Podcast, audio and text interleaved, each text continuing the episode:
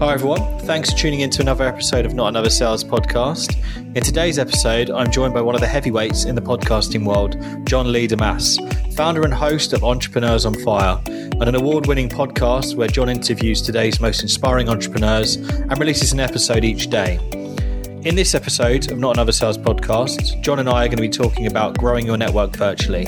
John's going to be sharing some suggestions of what to avoid when doing this, and also best advice and techniques of what worked for him whilst creating Entrepreneurs on Fire. Whilst doing this, John's also going to share some of the stories that have stuck with him from the guests he's had on, and also some of the learning curves he's had to face whilst creating this brand and this business of his. So sit back, grab a pen and pad, and enjoy.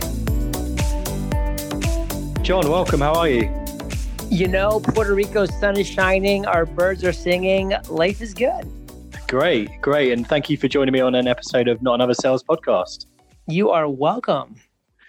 So, um, straight to the topic at hand, really, uh, around growing your network virtually. Uh, what got me thinking about this is within you know the world of social right now. There's there's limitless levels of opportunity, I believe, but with people sort of starting to look at growing their brands, people becoming more like-minded and wanting to become entrepreneurs. A big part of that, of course, is building your network. But I think, first of all, what do you think are some of the things to avoid doing when you're looking to build your network virtually? So, when you're looking to avoid things that you should be looking to avoid when you're building your network virtually, is saying yes to too many things at first. I see that happening to a lot of people. They spread themselves super thin and they're never able to really make an impact or really never able to make a, a difference in a certain area because they've just said yes to so many different things that they're kind of what I like to say is going a mile wide and an inch deep, opposed to just going one inch wide and one mile deep in one area and just going big in that one thing. So have your focus, direct your focus towards that one thing, crush that. And then once you have, then maybe you can take things. Then maybe you can say yes to a few more things that make sense. Mm. Yeah, I think it's sometimes trying to be everything to everyone at the start, really, isn't it? And not understand. And then you're nothing to everybody. Like you yeah try to resonate with everybody at first. And that's a huge mistake I see everybody make. They want to resonate with everybody. And then guess what? They resonate with nobody. Well, who's your perfect listener? Oh, well, really, it's for everybody. Well, okay, that means nobody's going to listen because if mm. you are not speaking to a specific person, to a specific industry, niche, avatar, then you're speaking to nobody. You're going to be one of those people that are screaming into the winds while everybody's like, who's this crazy person screaming into the winds? Mm-hmm. Absolutely. And, um, you know, people quite often talk about having a proactive approach when you're looking to build your brand and networking. But when you're looking to go out there and, and message people and engage with people, connect with people, what do you think are, are some of the things there that you should avoid doing or not focusing on?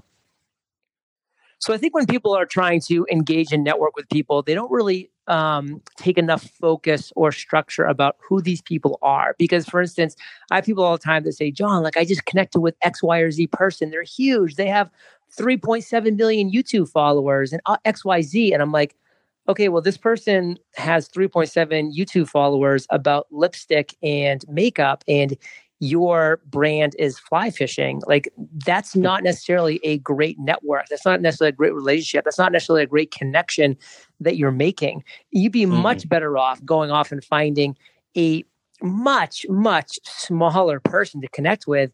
Maybe they have a couple thousand followers or subscribers, but they're all fly fishermen. Then it makes mm. sense for you. So just going after the big names, and that happens all the time in podcasting. John, how do I interview Tim Ferriss and Gary Vaynerchuk and Seth Godin? Well, why do you want to interview those people? Like, are mm-hmm. they really going to provide new value to your audience? Your audience has heard Tim Ferriss on a thousand other podcasts. He's not going to say anything new. So why do you want to hear the same old spiel again? And and that has to be the focus, I think, for a lot of people is – let's get the right people on. Let's not focus on getting bigger. Let's focus on getting better. Mm, yeah, and have coming from the perspective of, like you said, for those bigger names, people might have heard them thousands of times. What value can I bring if I do know my audience? What value can I bring my audience from a different perspective? From someone, you know, regardless if they haven't got as many followers, they may have a different angle which hasn't really been thought about, and it just gives them a different perspective from an audience perspective to think, "Oh, I buy into that person. I like that. Actually, yeah, that's a bit more of me." And listen, I'll throw myself into the uh, category here as well because I get interviewed by a lot of people, and a lot of people ask me the exact same questions over and over and over again. And mm. when it comes time for the interview to go live, and they come to me and they say, John, will you share, you know, this interview with your audience? I say, I can't because my audience has heard my answers to the exact same questions that you asked me a hundred times. I'm not going to shove it down their throat again, but it's those interviews that are unique, that are different, that have me tell stories I haven't shared before. Those ones are special. That's where the focus mm. should be. Yeah, well, hopefully I can throw a couple of questions your way today to, to uh, go against that. We'll see.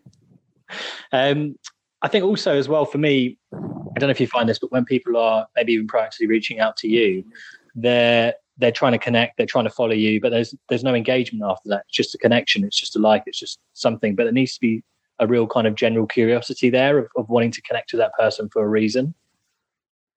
I think we need to focus on going deep. Again, it goes back to what I was sharing earlier about going one inch wide and one mile deep. That's where the magic happens. That's where the connections happen. Like if you can have five core people who you've really made an impact with and connected with, and they're really in your inner circle, opposed to 50 people who are just those, you know, quote unquote, surface level friends, surface level relationships, surface level contacts, you're going to be much better off because you know, when you're a dime a dozen, you're a dime a dozen. So why not just say, hey, listen, these are the five people that I want to make part of my inner circle. Go after those five. And guess what? If three of them don't want to be in your inner circle, then you're going to find a couple other people. And you keep having that mentality, that attitude until you have your core of real strong, individual, independent, rock star people that you're surrounding yourself with that are providing meaningful relationships, feedback, accountability for you, then you have something going. Mm. And, and going way back when, when you initially started Entrepreneurs on Fire, from from your point of view, what worked for you at the time in, in building your network and reaching out to those people? You know, what really worked for me was having very similar goals and desires. Like a lot of people surround themselves with people that have different goals and different desires than them. And you just see that naturally uh, drift apart. Like I, I think a good analogy here would be a lot of people ask me the question, John, how do I go and find the best mentor for me? And I say, well, it's a really simple process. You need to go out there and find 5, 10, 15 people who are currently where you want to be in life. They are currently exactly where you would like to be in six months, 12 months, two years.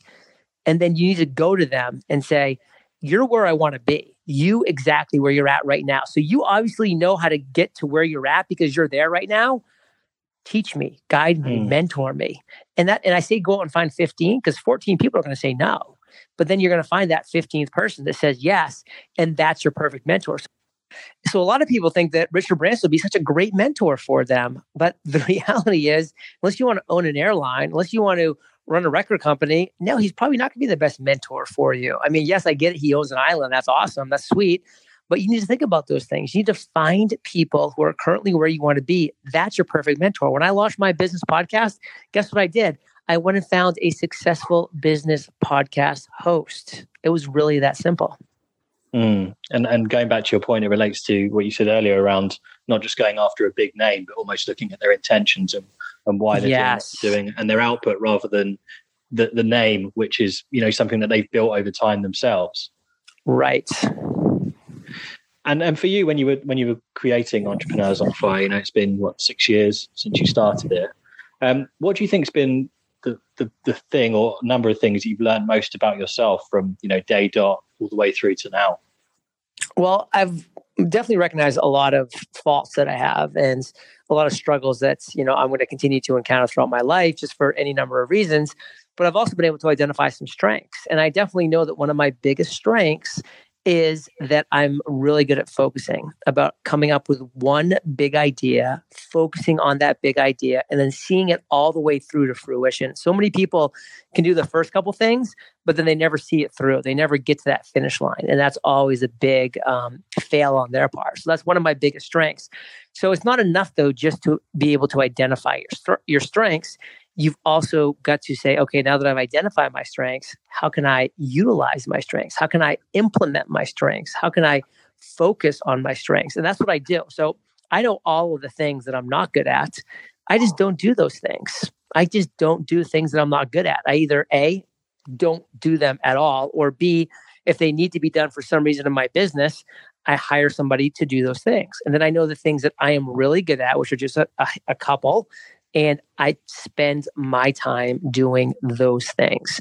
And so I think that's a big takeaway for people is as you're growing a successful business, identify you know your top two three two or three core strengths and really mm-hmm. make sure that you are spending enough time on those and the same thing with your weaknesses and with your shortcomings and make sure you're either hiring for those or just not doing those things i see so many people that get successful and see success because they're crushing things that they're great at. And then as they get more successful, they start to lose focus on that and they start to do other things that they're not good at. And they wonder why they're losing that success that they had. So just like focus on what you're great at, what you enjoy doing, the value that you're giving to the world, and just continue to double down on that. Yeah, absolutely. I mean, I was speaking to uh, Lauren from the Skinny Confidential last week, and she was talking about this. You know, getting comfortable with your weaknesses, and in this day and age, not thinking like I need to be amazing at everything because you know it looks like on an outside perspective everyone else is. Just being able to, like you say, outsource it or realize that it's not your strength, but go after the things that are. Just puts your effort in all the right places. Love it. So, from you know, you you speak to people on a on a daily basis, or you obviously release your podcast on a daily basis. Is there any? I'm not going to ask you your favorite guest because I don't want to. I don't want to. I don't want to um, upset a couple of people. But I would like to know if there's any particular stories that have resonated with you or stuck with you from from guests that you've had on the show. You know, I've had a lot of people that have told a lot of stories. Um, I think one of the more impactful stories that I heard um, was, you know, just one of my past guests, he uh, his name is Richie Norton. He has a company called Prouduct, and he just told this incredibly uh, touching story about his worst entrepreneurial moment, which coincided with his worst life moment as well. It was both a, a horrible business and life moment, and it just gave me such clarity on how to prioritize things. Because yeah, this horrible thing happened to him in business, and it was really bad. But then, like an hour later, this horrendous thing happened to his life, which just made that horrible business thing just pale in comparison. So, just keeping things in perspective, I think, is really important. And it's, it's really having stories like that that, you know, when you get, you know, that horrible email from somebody about X, Y, or Z, or this or that, that's, you know, really going to impact your business negatively. I get it. It's going to be tough. It's, it's going to suck. But listen, put it in perspective. Like things could literally be worse. Mm, yeah, absolutely. Don't compound it, just compare it. Ooh.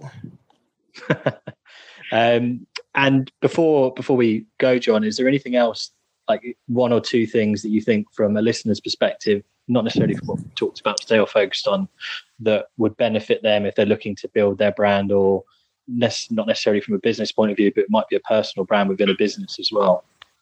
Yeah, you know, one thing that I would share is um, one of my biggest takeaways from interviewing over 2,000 successful entrepreneurs is that successful entrepreneurs, for the most part, have identified one big thing, one big idea, one big focus, and they go all in. They literally just go all in and they dominate that. That's what I've seen from successful entrepreneur after successful entrepreneur. And that's exactly why I just actually launched a completely free training that is really solving the big problem that I see most entrepreneurs having is they either don't have a big idea, they have a lot of ideas, but they're not sure which is the big idea, or they do have a big idea, but they need clarity, they need focus, they need direction, they just need those things. And so I said, you know what? I just want to give people that North Star. I want them to have that one singular focus because then they're going to have a chance to win. So if you visit yourbigidea.io, yourbigidea.io, you are going to be able to have your big idea in a very short time frame and it's completely free and you are worth the time investment in yourself. So go get that North Star. Great. Well, John, it's been a real pleasure today. Thank you so much for your time and your, your insights thanks. It was a blast being here. Really appreciate it. And for everybody out there, prepare to ignite. hey, people. Thanks for listening to another episode of Not Another Sales podcast. If you want to stay up to date with the latest episodes and posts, you can find me on Instagram, Not Another Sales Guy, underscore in each of those words. You can also find the podcast on all major platforms by typing Not Another Sales Podcast. And also, if you want to connect with me on LinkedIn, I go by the name of Chris Hatfield. So thanks again and stay tuned for another episode.